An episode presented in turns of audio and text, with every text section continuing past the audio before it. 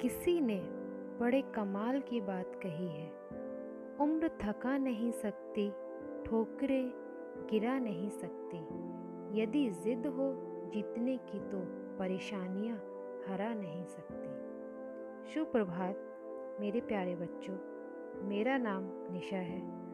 आज एक छोटी सी कहानी के माध्यम से मैं आपको सिर्फ़ यह बताना चाहती हूँ कि हमें ज़िंदगी में कभी भी कठिन परेशानियों से, समस्याओं से हार नहीं मानना चाहिए, बल्कि कठिन परिश्रम करते हुए आगे की ओर बढ़ते चलना चाहिए।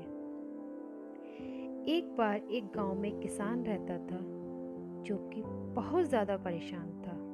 उसके क्षेत्र में कभी ज़्यादा, कभी कम वर्षा होती थी, जिसके कारण उसकी फ़सल अक्सर ही खराब हो जाया करती थी।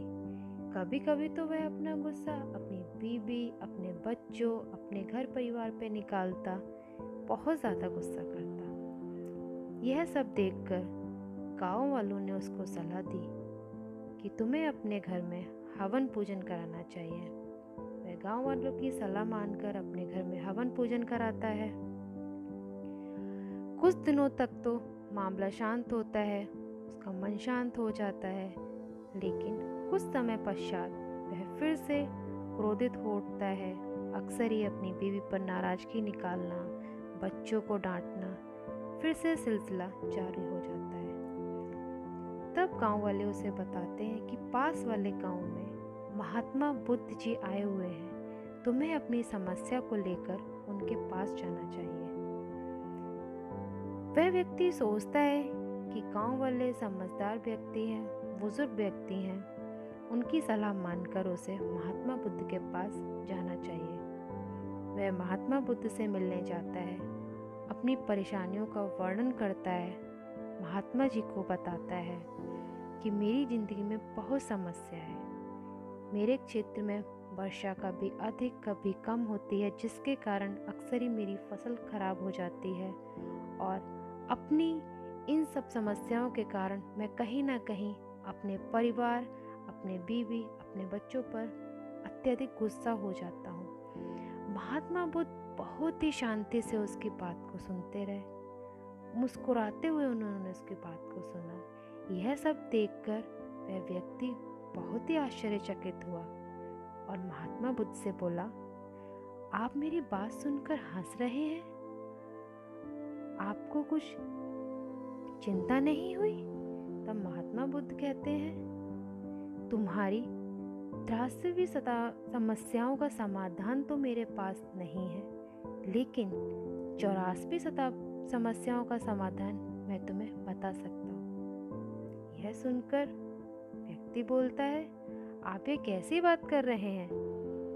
मैं तो आपसे अपनी समस्या का हल मांगने आया हूँ, और आप कहते हैं कि आपके पास मेरी समस्या का समाधान नहीं है? तब महात्मा बुद्ध उसको बोलते हैं कि क्या तुम मुझे यह बता सकते हो कि तुम्हारी ज़िंदगी में कभी भी चौरासी समस्या नहीं आएगी? क्या तुम इस बात को लेकर के दृढ़ निश्चित हो?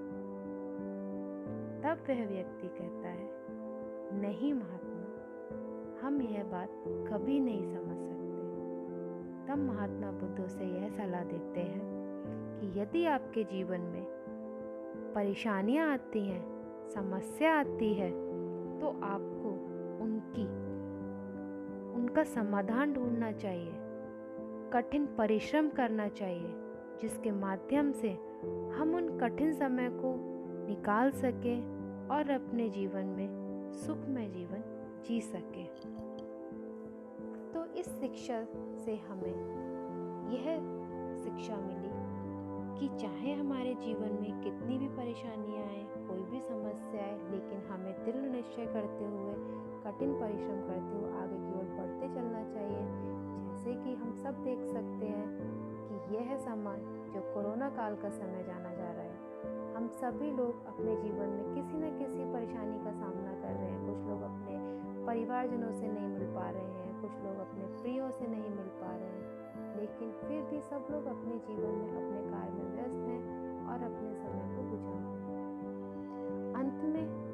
कुछ पंक्तियों के साथ मैं विराम करना चाहूँगी। हिम्मत के साथ, मेहनत के साथ कर दिखाओ कुछ ऐसा जो पूरी दुनिया करना चाहे आपके जैसा।